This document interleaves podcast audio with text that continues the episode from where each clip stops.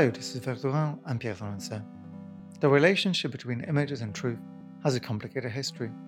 The very possibility of aesthetic artifacts carrying an objective meaning with or in them has long occupied philosophers. The Kantian settlement on aesthetic judgment, as detached from external interest and free from concepts, gave rise to artistic production of images that were read with epistemic authority. The advent of modernity, however, has at once shaken the certainty and reinforced it. No sooner have we reckoned with the singular history painting and illustrated magazines, we have landed in a mass media world where any possible image can and does exist. And the more we are surrounded by images, the greater claims they make. Photographs are not only routinely used to convey news, they are used to establish what is and isn't true. The crime scene photograph is now as likely to be used in a court of law as in the newspaper infographic explainer. The artifact is at once the evidentiary carrier of truth and a visualization used to confirm it. It creates meaning and it argues for it.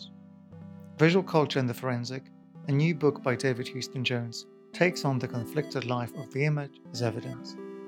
It bridges practices conventionally understood as forensic, such as crime scene investigation, and the broader field of activity which the forensic now designates, for example, in performance and installation art, as well as, of course, photography. The book traces the history of artists and photographers fabricating evidentiary images, and it poses a challenge to the kinds of images that we fall back on when we try to understand complex ideas such as data or security. As ever, you'll find links to the works we discuss in the show notes. From there, you can also join my newsletter with my writing and art culture, as well as to support my work. David, welcome to the show. Thanks very much for having me. David, I found the book almost unreasonably exciting, and for a couple of reasons.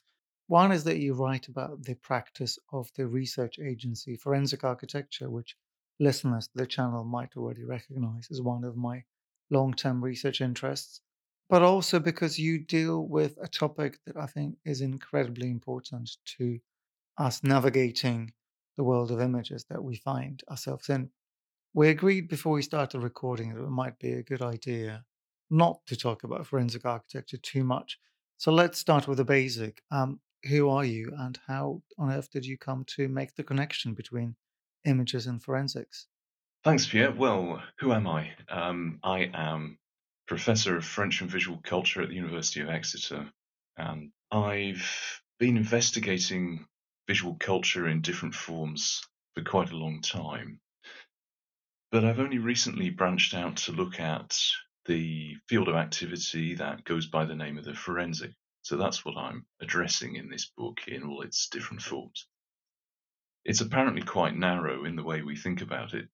Mm-hmm. It's associated with crime scene investigation, but really the thrust of the book is that there's a much broader field of activity going on there and that it can't be defined solely in relation to professional crime scene investigation. It has to be defined by reference to other visual activity. Okay, let's try to do that. I think most of our listeners will be au fait with the notion of visual culture, but they might well harbor some slightly skewed views as to what it is that forensic or indeed forensic science mean. Um, of course, we have this kind of popular understanding of forensic science being performed by the police or indeed on crime scene investigation TV shows. But that might be one of the first things that we, we have to tackle and dispel.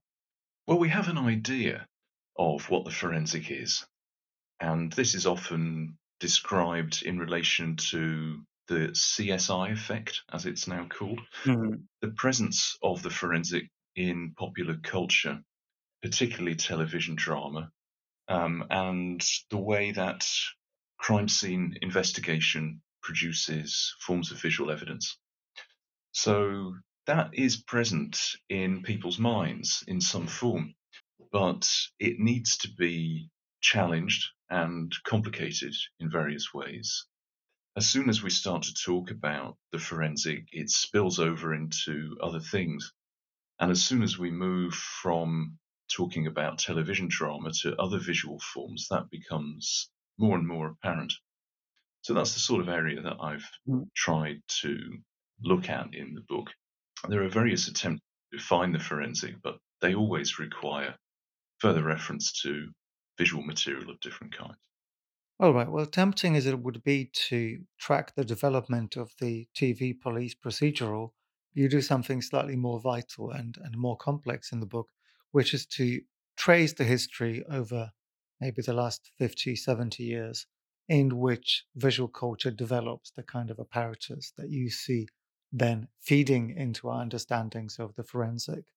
And you organize the book in a really interesting way, which is to consider not necessarily the techniques, not necessarily the politics, but actually the aesthetic subject. So you start with the body, we move on to landscape next, and later you deal with more abstract concepts like data.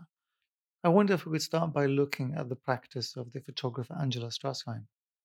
Strassheim is interesting because she spans two areas of activity. First of all, that of professional crime scene photography itself, and secondly, that of a much more arty form of image production. Strassheim creates a series called Evidence from 2009, which consists really of two things a series of very deadpan photographs of residential buildings, and on the other hand, a series of black and white photographs of interiors. And those interiors are treated using, Blue Star, a forensic agent which reacts to traces of blood. Mm-hmm. So this might not be obvious when you first view the images, but they are forensic in the sense of depicting bodily, bodily residues which are present at the site of crimes in the past. So these are images which have a, a kind of dual forensic meaning, if you like. Okay, well, I wonder if we could start to extend the forensic gaze towards the work in some detail. Listeners will find links to the works we're about to discuss in the show notes you describe this kind of duality of the images that Strassheim produces, and I'm kind of bemused that you use the word arty to characterize some of her practice. And I think this this really requires a, a an answer of some sort. Like, are we to treat her work as mere artifice, or should we treat her artistic work as somehow revealing of the kind of technical work that she does when she produces um, police work? Yeah, okay. So if we take um, evidence one, it's clear that we're looking at some kind of fairly ordinary domestic interior. The light is unusual. We can see a lot of basic details that we'd expect to find in any interior shot of a house blinds, window frame, walls, skirting board, and so on. And then we see patches of unexplained light within that interior. And mm-hmm. it's only once we understand what's going on with the forensic agent that Strassheim uses that we really get an insight into the significance of that shot. So this is an interior which demands a certain kind of work and a certain kind of attention from the viewer. And it's one which prompts us to think critically, perhaps, about the forensic as a category in image production so we're really, I think, beginning to see some kind of affinity between the medium of photography and the question of evidence. And that brings me to ask two questions in parallel. One is the question of what it is that photography, in and of itself, brings to the area of forensics. So, as a little illustration, I'll tell you that when I was at art school, before Strassheim, but certainly after many of the artists that you mention in the book, I produced a whole body of work that concerned itself with ideas of evidence. And some of these images look kind of eerily like the images that you mentioned in the book. And I say all of this not to claim any degree of originality, but rather to suggest that there is something in the medium itself that welcomes and draws um, the examination of its potential as an evidentiary and truth making medium. So, in a sense, I'm wondering if the photography already by itself produces certain evidentiary tropes. And the second question is, is, is whether, if that reflection is produced, whether it has any ability to comment on Strassheim's day job. So I'm wondering essentially if artistic photography can comment on non artistic photography, so to speak. Yeah, I, think it's a really important question because the association of photography with police work, crime scene investigation, of course, goes back a very long way, goes right back to Alphonse Bertillon in the 19th century, um, the work of Locard, the creation of the first police Mm. laboratories, and the beginnings of forensics as a professionalized area of activity. So that association is extremely important. Um, I thought you put it very well when you talked about evidentiary tropes, because photography is very frequently taken to be capable of producing evidence, isn't it? And even Mm. to simply be evidence, problematic though that claim is. And this goes back to the idea of photographic indexicality. That is, that Mhm. photography bears a direct causal trace of the phenomena that it records somehow. But of Hmm. course, there's always another story there. And even crime scene photography itself always opens out into the broader visual field as soon as its records are created. So no image can remain pure evidence. It becomes a visual artifact to be consumed and distributed within our visual culture. And photographers like Strassheim and Pullen really trade on that capacity to exceed the evidentiary frame into which the work is initially placed. And that becomes very slippery very quickly. Um, I'll admit that, that when I was reading the book, I was essentially reading it to confirm some of my earlier biases, by which I mean that with pretty much every one of your examples, I was kind of rubbing my hands saying, oh, look, yet another artist who's lying to us, therefore we must not trust them. Of course, I'm being very facetious here. This is an overstatement. I'm trying to think of a way in which we draw an extension from someone like Angela Strassheim, who maybe, if we give it the benefit of the doubt, primes us to think about both evidence and artifice at the same time. How we move one step away from her to another one of your case studies, Melanie Pullen, who produces work that looks very similar, but is essentially circulated in the realm of fashion photography. So there we are in an environment in which we were led to to believe that nothing but the artifice really exists. The critical apparatus is not being actively cultivated. And of course, I'm not going to indict viewers of such images with the lack of sensitivity to understand what is true and what is being fabricated. But if we understand that these images contain very, very simple ideas, you know, there's usually one body, there's one very simple conception of a crime. If we extend this, I admit, through quite a few steps and take it to the level of fake news, so images that are so confusing as to be undecipherable, I'm I wonder whether you're not onto something in this analysis. Yeah, I think this gets at the really quite tricky interface between photography and evidence and the problem of artifi- artifice which arises there. And you mentioned Melanie Pullen. That's an important example in the book. And this is a body of work which really gestures much more towards artifice than does Strassheim, for example. Uh, we're basically looking at fashion photographs which simulate crime scenes. Mhm. So there's a question there that arises for viewers uh, of how do we take this? How do we take these photographs in relation to our expectations about evidence? And how do we read them in relation to the codes of fashion photography, which is the main point of reference in Pullen? At its best, I think what this kind of work does is to make us question some of our preconceptions about viewing this type of material and the kinds of viewing positions, the kinds of voyeurism that very frequently arises both from crime scene photography and work which arises indirectly from it.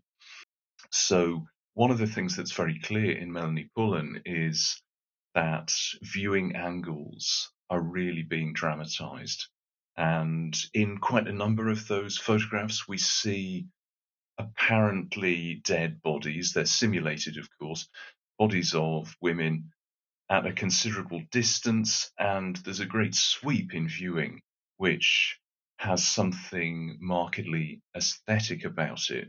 In a few of the images, Pullen engages more directly with a downward mode of looking. And that's very important because that's also the dominant viewpoint in crime scene photography. Going back to Bertillon in the 19th century, Bertillon create an apparatus which specifically allows that straight down vertical view to be applied to the crime scene, typically a scene in which violent death has taken place. And that's an attempt to remove some of the subjectivity that always creeps in in photography. It's an attempt to provide a standardized viewpoint, a standardized way of looking at the scene of the crime.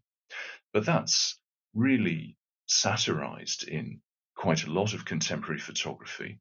And there's a photograph by Melanie Pullen which does that really quite explicitly. And it's called Hugo's Camera. And this is, I think, the only photograph in the series High Fashion Crime Scenes that explicitly shows the photographer looking at the body. And it shows a male photographer in dress which dates it probably in the early 20th century or late 19th century. It shows a box camera looking down onto a woman's body in the aftermath of a violent crime. So there's a very explicit staging there of viewpoint and of the way that viewpoint has become attached to the promise of objectivity in crime scene photography. Yeah, that's intriguing because I think what you're building there is evidence of the artist's kind of irrepressible desire to become part of meaning making and truth making. And the evidentiary is, of course, one of the modes in which that happens. When I read the book, one of the things that came to mind is the event and the photographs of the 2015 death of Alan Kurdi, the, the refugee boy who was washed up on a seashore.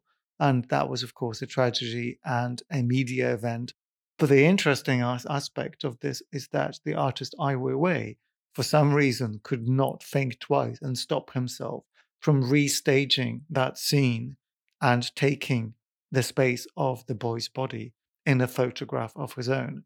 Now, one can critique this in many ways as a slightly tasteless act. One can critique it for for its lack of artistic merit. But doubtlessly, there was this kind of irrepressible desire to come and contribute to the creation of a historical record through artistic practice. And of course, I'm not condemning that really, because that is what art does. The artist is there to help us look at events, help us look at truths in, in an alternative way using tools available to them. But there is something interesting about this particularly technical treatment, you know, that you already outlined, even Wei Wei uses exactly the same composition as the news cameras have done. So he already invests his work with this idea of objectivity. Yeah, it's a very interesting point, this, isn't it? Um, that incident isn't in the book, although it could easily have been. You're absolutely right. And I think there's a difference here between examples like the Melanie Pullen photograph that I mentioned, which looks at historical modes of depicting the female body and the traces of violence, and on the other hand, those cases where artists intervene directly in specific cases and situations involving named individuals. So, on the one hand, you have quite a broad engagement with modes of viewing, ways in which photography has created evidence. And on the other hand, you've got something much more direct and personal. Examples of that come up in the book in the work of Kathryn Smith, for example, who looks at a cold case from South Africa in the 1940s. Mm. And that is very much about an individual. It's about a woman who was murdered on the outskirts of Johannesburg Jacoba Schroeder. And it seems to me a kind of visual intervention of a different quality. On the one hand, you've got something that's really about methodology, and on the other hand, you've got a different kind of impulse, which is, yes, about image making, it's about visual histories, it's about traditions, but it's also guided by a kind of ethical impulse, which is much more specific and live. So it's very interesting to look into that kind of work, whether it's in the work of Kathryn Smith or there are other examples that I think about later on in the work of Trevor Paglen, for example, who comes at this from a very different angle and broadens the concern that we've seen so far with photography in quite specific ways out to think about other types of image making too. That project by Kathryn Smith, I think, is quite pivotal in the book for a couple of reasons. One is that it relates to an event that took place in 1949, therefore has been under discussion, has been a subject of investigation in South Africa for an incredibly long time by the time that Smith comes to produce it in 2012. So the artist here sets herself the challenge of doing better than the 60 years worth of official investigations that would have supposedly been thought of or produced by, by either the state or other agencies. And of course, you've mentioned some of the apparatuses with which Smith uh, approaches this work, but I think it's it's worth underlining that there is some kind of a development because we are now looking at work that includes not only quite simply, you know, on the face of it, visible evidence, but it requires a development of a certain critical vocabulary. It relies on reasoning. So that's one set of problems. And the other one, I think, is this kind of contextual note, which I wonder whether you, you have something to, to say on, um, which is that this is also a period where the museum, the Contemporary Art Gallery, really starts engaging with this archival turn, which is a term that you explore in the book as well. So this is a moment when the museum and the gallery become completely comfortable with showing complex arguments rather than necessarily you know, straightforwardly aesthetic artworks. By this I mean, you know, big presentations that contain often quite overwhelming amounts of text and arrows and and essentially function as argument. So we have this paradigm where we go to the gallery to both look at information that has supposedly already been fact checked, but also to participate in its decoding, in its creation. And I feel like contemporary art hasn't quite reconciled itself to the significance of this. I think that move is a very ambivalent one. And on the one hand, it includes the tendency that you've described as research art, uh, or equally the archival turn in artistic practice, or what I sometimes call archivalism, archivalist installation. And on the other hand, in Kathryn's work, it involves a very direct attention to the documented facts of criminal cases as an area for further investigation. So I think that work, Incident Room, is very much shaped by the existing archivalist or research based paradigm and Kathryn's very aware of the ways in which that work will be received. Uh, but at the same time, one of the remarkable things about that work is that she pursues the research process in ways which really extend beyond the dictates of the gallery. So this involves her following up on unexplored avenues in the police documentation, the very incomplete police report which existed and going out to possible burial sites using ground penetrating radar and eventually finding the likely site of Jacoba's body. So there's a finding there which is very much in excess of the gallery instance of the work, if you like. Although when we talk about the work, it continues to be bound up with that drive to put evidence in the gallery. And that's such a tricky move. It's one that I'm still thinking about And I'm still asking what happens to that evidence when it does appear in the gallery with all of those display boards, archival display cases, Mm. documents which we can look at and leaf through in some cases. What happens to that evidence in the gallery? Is it still evidence? And I think this is a question that you're concerned with as well. I read you right. What happens to the evidence in the gallery setting? Uh, there are a number of things which make me question whether it is still evidence in the way that it functions as evidence in other settings, such as the police archive, for example. Well, David, I think you need to give yourself a little bit more credit because you do do something beautiful and almost disarming in the book that does, I think, help to advance the question of the status of evidence in the gallery. And what you do is you, you look at painting. There's, of course, every reason to think about history painting as a kind of precursor for evidentiary image production. And one of the painters that you look at is Horace Vernet, who quite unflatteringly was described by Baudelaire as being more of a journalist, gazetteer, than a painter. And that, that becomes interesting because you uh, compare him to the photojournalist turned artist Luc Delahaye. And this becomes quite interesting because if a painter can become a journalist and a journalist can become an artist, the question that next follows is whether the artist can become a judge.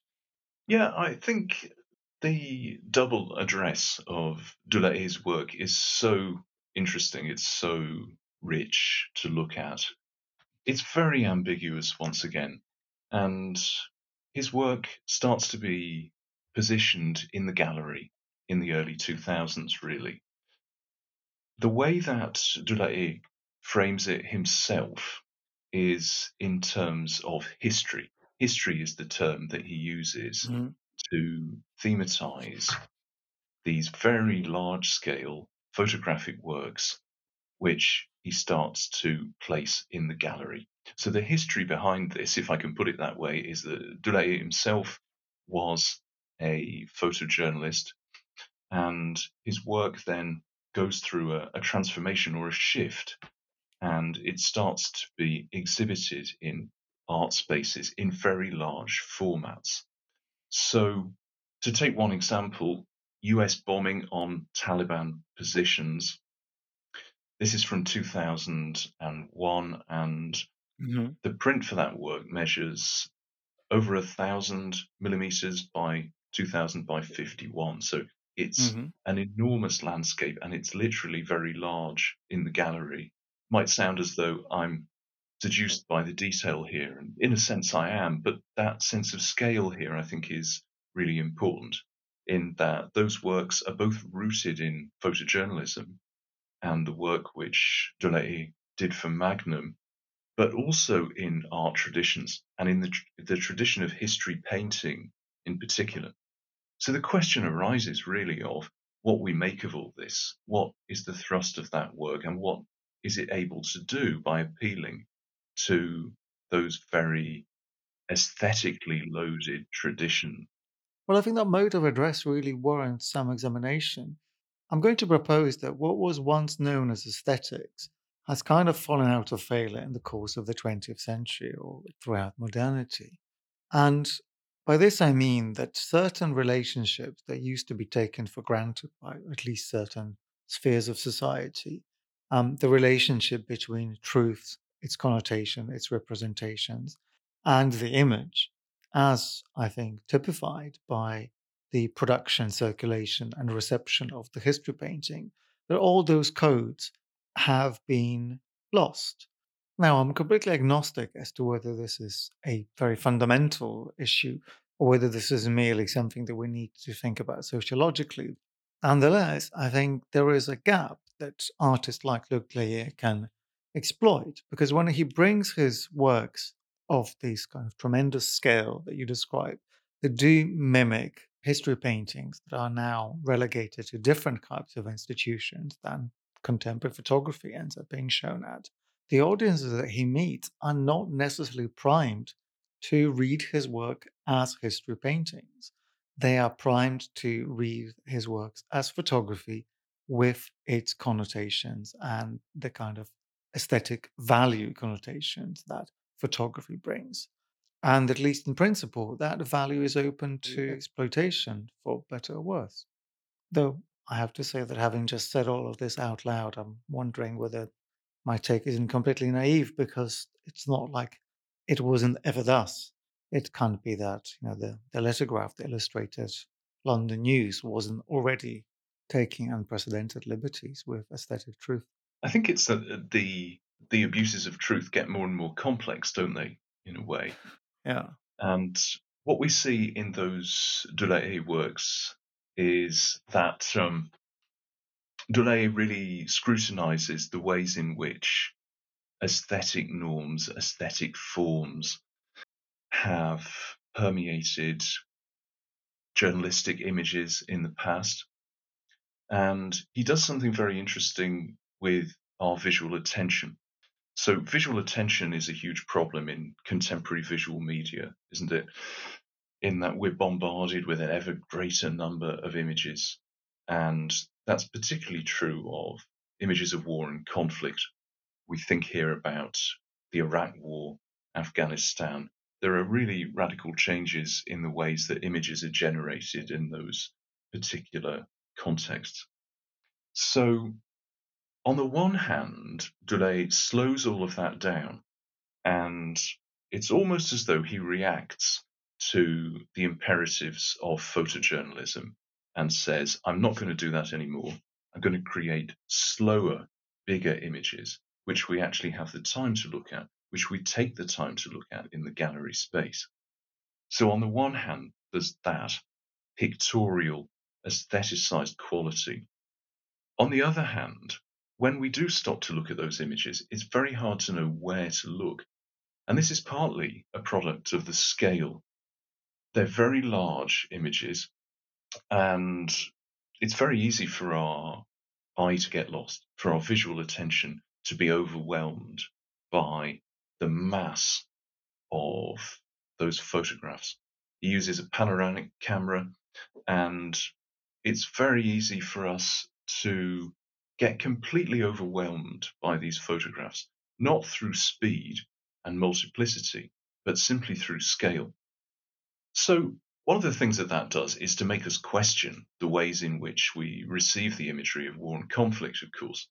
But there are also questions there about the underpinning of those images and their separation from forms of imagery that we associate with more aesthetic forms of looking as well. And it's another example of the permeability of that barrier.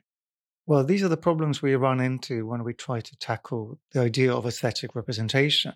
But of course, you do raise the stakes in the latter part of the book by placing the artist as a witness to events that are so complex that they don't necessarily have an obvious aesthetics. So we're moving into the realm of data and conceptual events. I'd like to try to do that maybe by talking about the work that you have reproduced on the cover of your book. And this is a piece by Trevor Paglen, which consists of a transparent plexiglass cube and inside it a piece of electronics. And that work, the claim, which is I think quite extraordinary, is that we are given an insight into the idea of data security and data flows. And what I find really interesting about this work is that we are talking about witnessing events who do not normally have a human witness. Yeah, absolutely. I think your formulation about the artist as a witness to a complex endeavor is really evocative in this context. And it starts off in quite a simple way, this strand of the argument, in that there is a type of visual work here which consists of making visible things that are not normally visible.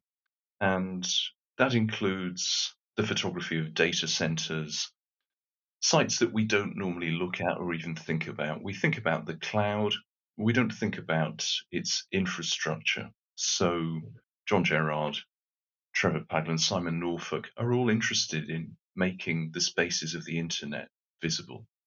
But Trevor Paglen does that in a slightly different way with Autonomy Cube. So I think this really gets at the problem of what is made visible here. And does so in the name of the forensic. So Autonomy Cube consists of a sort of computer apparatus. It's a bundle of circuit boards essentially inside a plexiglass cube and it has a function. So the point of this object is not really to be looked at. It's a functional object and it creates an internet relay. It diverts Wi Fi traffic onto the Tor network. So when I say Tor here, I mean the Onion router, a global network which consists of volunteer relays. Individuals allow their computers to be used as part of this network so that internet traffic can be bounced around. The point of that is that it can't be easily traced. It's to make it difficult to trace what individuals are doing on the internet and therefore to give them a kind of privacy which is part of a counter forensic type of activity. So that's what Autonomy Cube is trying to do. But what's interesting here is that as well as being a functional object, it does become a visual object.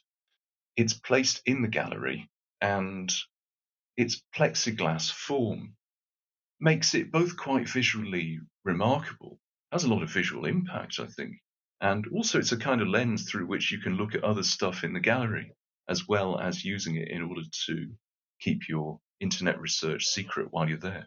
Well, it's jolly nice of Paglen to provide that service, but actually, in all seriousness, this is a quite a serious endeavor from an artistic perspective because the transparency of the cube and the transparency of the kind of activism that Paglen and co are involved in somehow have a relationship. And what I'm building up to is to, uh, to to give you a compliment because what you do next in the book is to introduce what to my mind is maybe one of the two or three actually fruitful uses of the ideas of object oriented ontology in the visual arts. So, for listeners who might have already forgotten the triple O craze, object oriented ontology, also known as speculative realism, is, in a very, very kind of hammy way to describe it, is uh, the idea that objects in and of themselves bring with them sets of knowledges. So every single object has an ontology that is independent of human sensing, human aesthetics, even human existence. And what that means, in another gross simplification, is that objects could be understood to maybe be carriers of evidence, if that category was already established within their ontologies, whether the human exists or not. So again, we are going towards a non human agent as agent, a transhuman agent as agent. And you have quite a few very interesting examples of this happening in the book, one of which is the French artist Julian Charrière, who creates a kind of geological excavation in which he tells us that he is letting rocks speak for themselves. I mean, do they? Yes. so this is what Charrière claims to do, isn't it? And that was so interesting to me because throughout the book I wrestled with the problem of objectivity, the claims made in the name of visual media in relation to evidence. And we talked about photography and the ways in which various practitioners try to eliminate or mitigate human subjectivity, try to take themselves out of the frame, try to create standardized viewing positions, and so on. Something much more radical happens now in our contemporary visual culture, a set of things have come into being which mean that we can create much more. I was going to say objective, but I still hesitate to say it. Um, forms of image making which are not reliant on human viewpoints in the same way. So we're no longer reliant on human beings holding camera apparatus we can create different types of photography, non lens based photography. There are all kinds of image making which don't directly involve human beings and which also aren't intended to be viewed by human beings generally. Automated number plate recognition, mm. barcodes, barcode scanners, facial recognition. There are so many of these. So all of these things include non-human viewpoints in a certain sense. And Julian Charrière trades on this part of the visual world in order to scrutinize something that I've referred to as the language of things in the book. And Charrière also focuses on a number of threats to human existence. Uh, they include radioactivity and the climate crisis more broadly. Some of his work in this vein involves producing photographs, at other times it involves installation. But there's a pretty consistent environmental focus to that kind of work, which is both driven by that concern with objectivity and also with a very detailed kind of ethical attention, which I've tried to shed some light on in the book. And that's not necessarily through a straight conventional ethical treatment of ethical problems, but actually through some very aberrant positions which Charrière deliberately insinuates into his work. I think it's quite intriguing to see how quickly, from the language of objectivity, we have to move to the ethical question, particularly when it comes to climate art. You quote in the book Timothy Morton, who isn't happy to see his um, object oriented ontology being used in that vein. He says that most environmental art is constructivist, not object oriented, for the simple reason that constructivism has been the dominant mode of art in modernity. And he calls environmental art graffiti designed to change your mind. Well, that's a bad review of I saw one, and there's certainly a couple of examples of works in the book where one can see that this kind of reading is correct.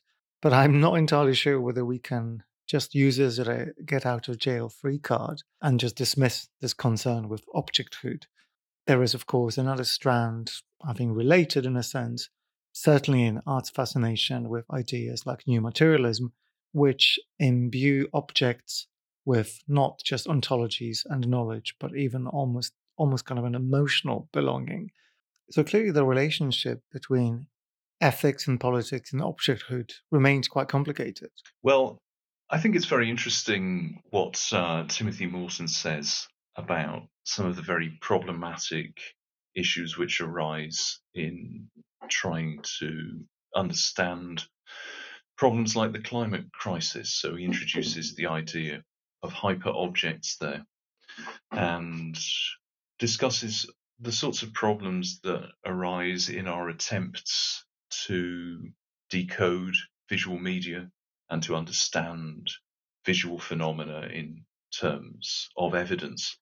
He focuses on photography in particular, but makes the very helpful point that you can't see global warming, that there are certain types of objects that can only be apprehended in a multi dimensional kind of way.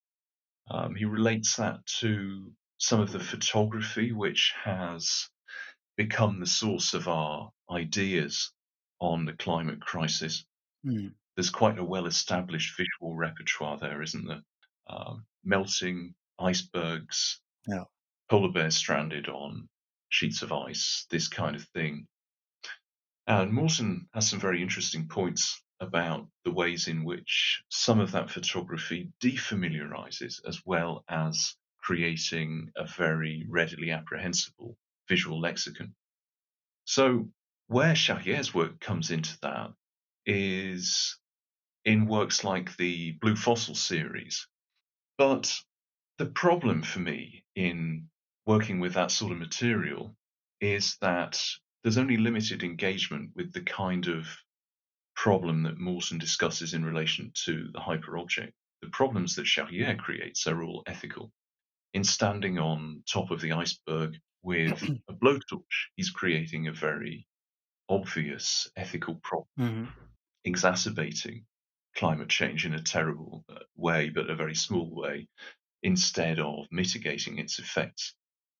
So that's a work in which the epistemological engagement with problems of the hyperobject is quite limited, though some other cases we see it in a slightly more extensive kind of form. But once again, all of this is gesturing back to established aesthetic traditions like uh, the kind of painting associated with Romanticism, Caspar David Friedrich, and so on. And those are ultimately reassuring points of reference on one level, but they also gesture out towards the idea of the sublime, Hmm. the sublime, the overwhelming encounter with natural phenomena. So that may be where Charrière engages slightly more meaningfully with the problem of the hyperobject, problems like the climate crisis. Okay, well, I want us to go back to another idea that we cannot quite see, and that is the notion of data ephemera.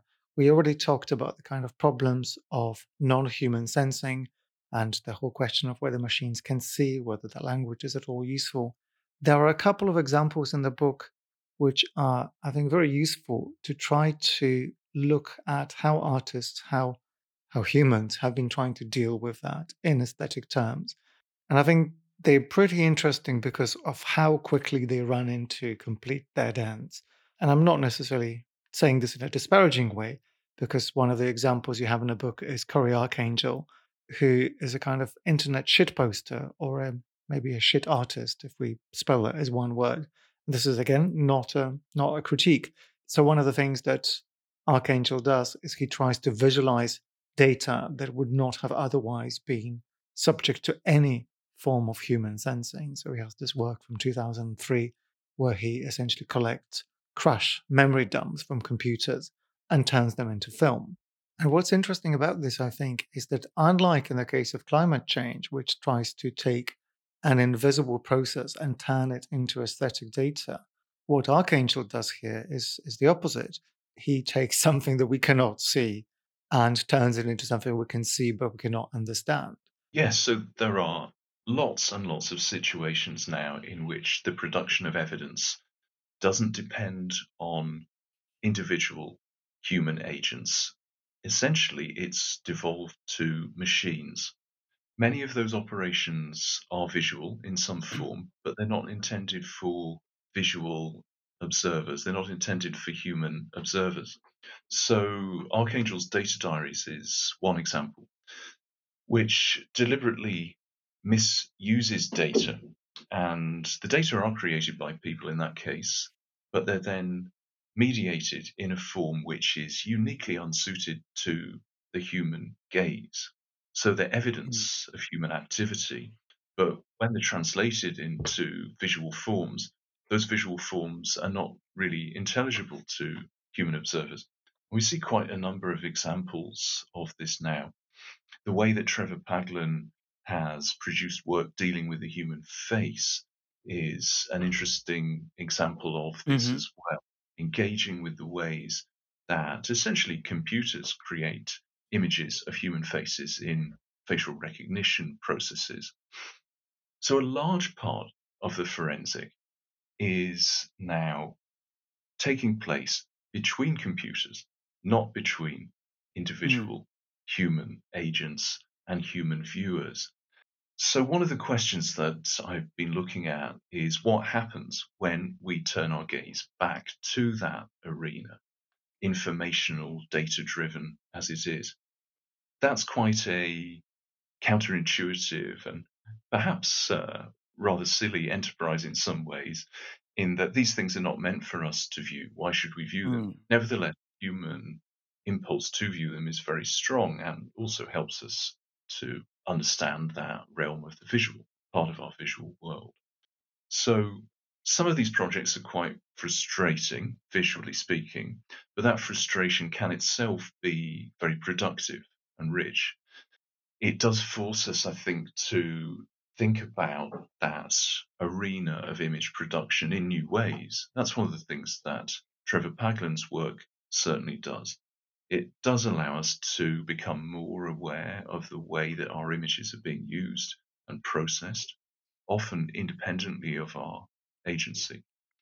David, I've held you back all this time, but I don't think it would be fair for me to do this much longer. We had agreed not to focus on forensic architecture too much, but you do write about them in a book, and I think we're nearing to the point where some of the things that forensic architecture proposes are in a bit of a tension with what you have built. I'm going to invite listeners to hear my full length interview with Eyal Weizman and Matthew Fuller on the book Forensic Aesthetics and indeed the practice of forensic architecture for some of the details of how their aesthetic theory has been built up. But I think if I were to summarize what it is that they're trying to do, I would say that they are making a wholehearted attempt to rewrite in public consciousness and for evidentiary purposes the relationship between the aesthetic and the forensic. And I think the practice is interesting in relationship to what you are doing because they also begin, in a sense, with the human body, but particularly with the face. So if you've taken us to the whole end state by which we have machines identifying faces, to think about this kind of quaint beginnings of forensic science, which do involve remodeling a human skull, I think be, that will be an interesting thing to pick up. Yeah, so in a sense, the face is a focal point within the work of forensic architecture, and it frames some of these really important issues that we've talked about relating to evidence and, on the other hand, aesthetically charged forms of image making. I said in a sense because some of this work is really about the skull rather than the face, and in particular, the discovery of Josef Mengele's remains in Brazil in 1985. So this is something that Eyal Weizman talks about in a great deal of detail. So this is in the book with Thomas Keenan, Mengele's Skull, in 2012. And they situate the discovery of Mengele's skull in 1985 as a watershed moment in the development of what they call the forensic aesthetic. That's a really important formulation for me in the book. It's also a very ambiguous one because it contains within it both the drive towards the forensic, the production of evidence, and on the other hand, the aesthetic, which appears to be something really quite different. But as I've tried to show, those two things are closely interlinked. Mm. So the identification of Mengele's skull is what's particularly important in the Weizman and Keenan book. And this took place through an imaging process. This would be done very differently today, probably involving DNA, but at the time, hmm. the way that they established that this was indeed Mengele's skull was by taking photographs that were known to depict Mengele while he was alive, projecting those photographs, and simultaneously projecting the image of the skull, mapping the two things onto each other, taking measurements, which allowed with reasonable certainty the discovery that this was Mengele's skull. So, a form of material evidence. But at the same time, it's worth pausing on the imaging process that underpins all of this. And it's an imaging process that itself can't be entirely separated from aesthetic concerns. It's impossible to look at those images without thinking about prior representations on film, times there are sort of horror film vibe. Mm there are images that we already have in mind that we can never quite get away from there. So the forensic aesthetic is a hybrid object or a hybrid idea, and one that we have to do some quite complex work with in order to tease out its implications, I think.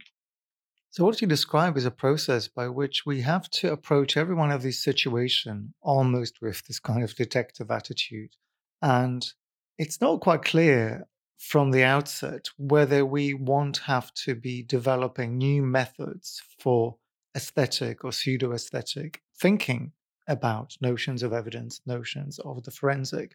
So I want to, towards the end, ask you about the arc that you see developing as you go over these case studies. So if we start with painting, I think we have we have that kind of under our belt by now we talk about Melanie Pullen's and her fashion photography, we have a certain latitude to dismiss some of the implications of what she does as mere play. But then we end up, as we just did with forensic architecture, and questions which concerns themselves with things like genocide and you know, serious abuses of power. And of course, we have already glossed over the idea that we are living in a regime where the aesthetic doesn't matter because numbers are talking to numbers algorithmically. So how do we how do we synthesize all of this? Well, I ended up at the end of this project with what I hope is a reasonably nuanced position.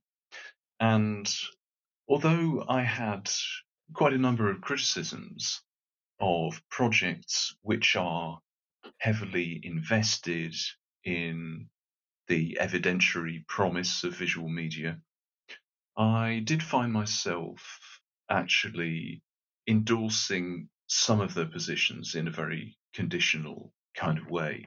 Hmm. So I looked at the forensic architecture project.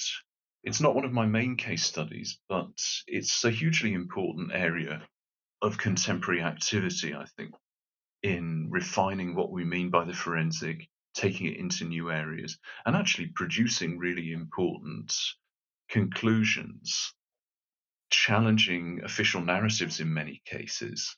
So I thought about the 2010 drone strike in Waziristan that Forensic Architecture investigated, or the 2017 Al Jaina drone strike in Syria, and the conclusions that they draw there, which are really sharply differentiated from the official accounts that have been given in each case.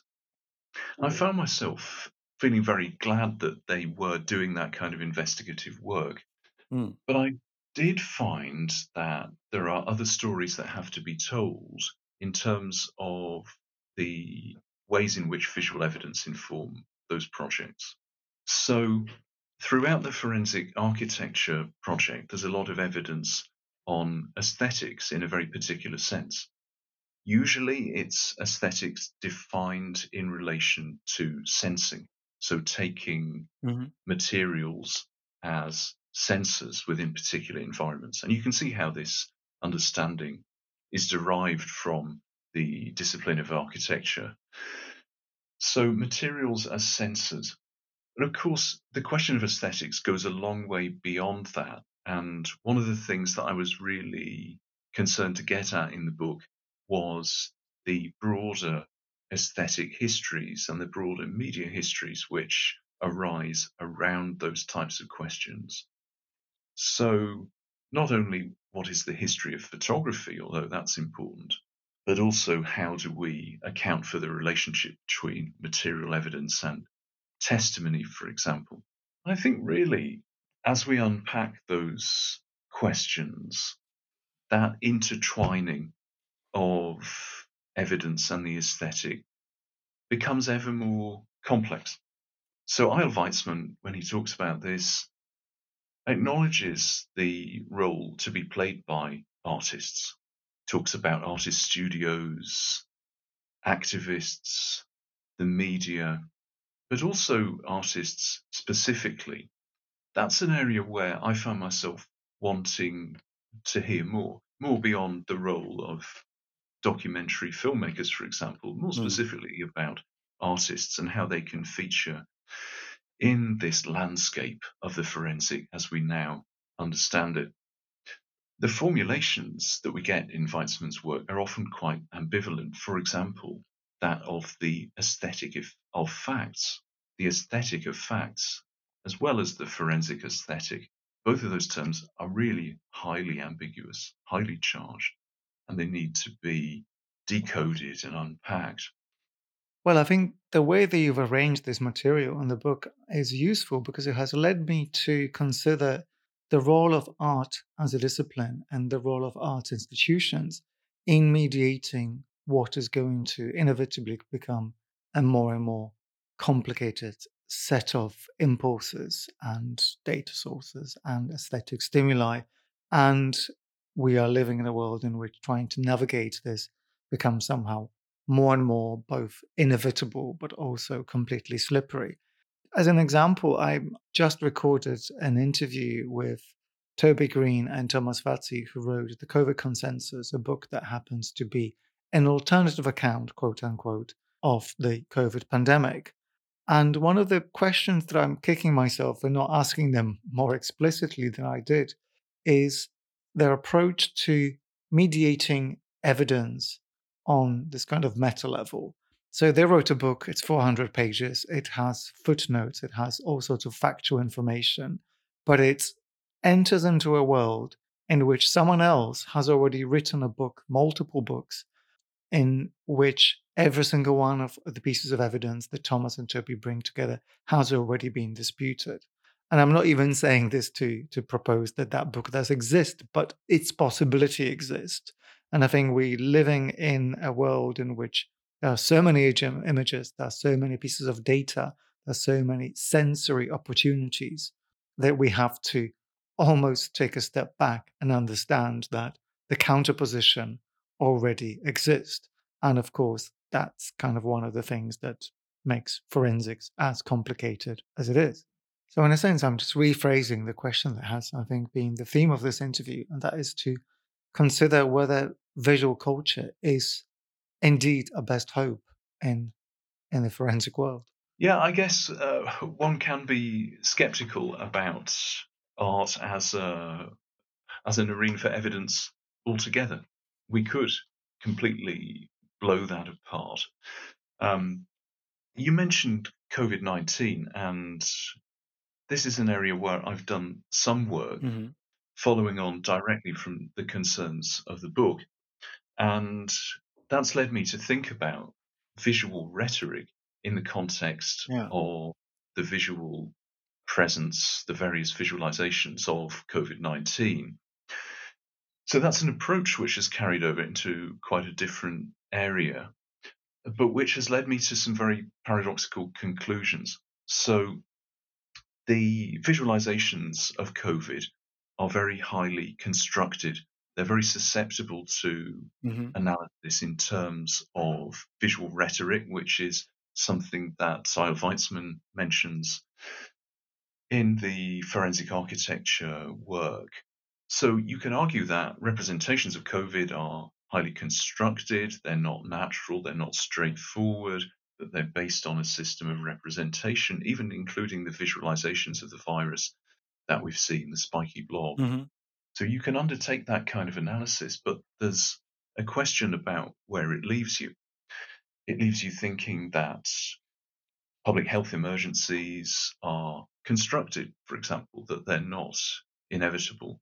Um, and that allows for a potential alignment with some of the skeptical responses to the pandemic. So that left me in quite a difficult position, really, in that I can see, on the one hand, that those discourses are precisely discourses and they're constructed. But on the other hand, that they're evidence based. It's very difficult to reconcile those two positions. And yet, evidence still clearly means something. Mm. Numbers of uh, infections, numbers of deaths, all of those things do reside on uh, a foundation of facts, if you like, and of evidence, which we shouldn't be seeking to liquidate, despite the kind of critique that we tend to bring to bear upon visual media in all their forms. Mm. So there are some difficult positions here to negotiate in epistemological terms, and there is a place for visual critique in all of these things. But there's also a case for ethical attention, as I argue at the end of the book, and for a continued alignment with data and evidence, I think. Despite the fact that those things can always become a rhetoric, there is a foundation in something other than the rhetorical.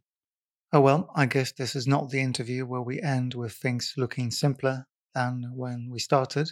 David, thank you very much for your work and thank you for the conversation. Thank you. And thank you for uh, a great interview and for your reading of the work.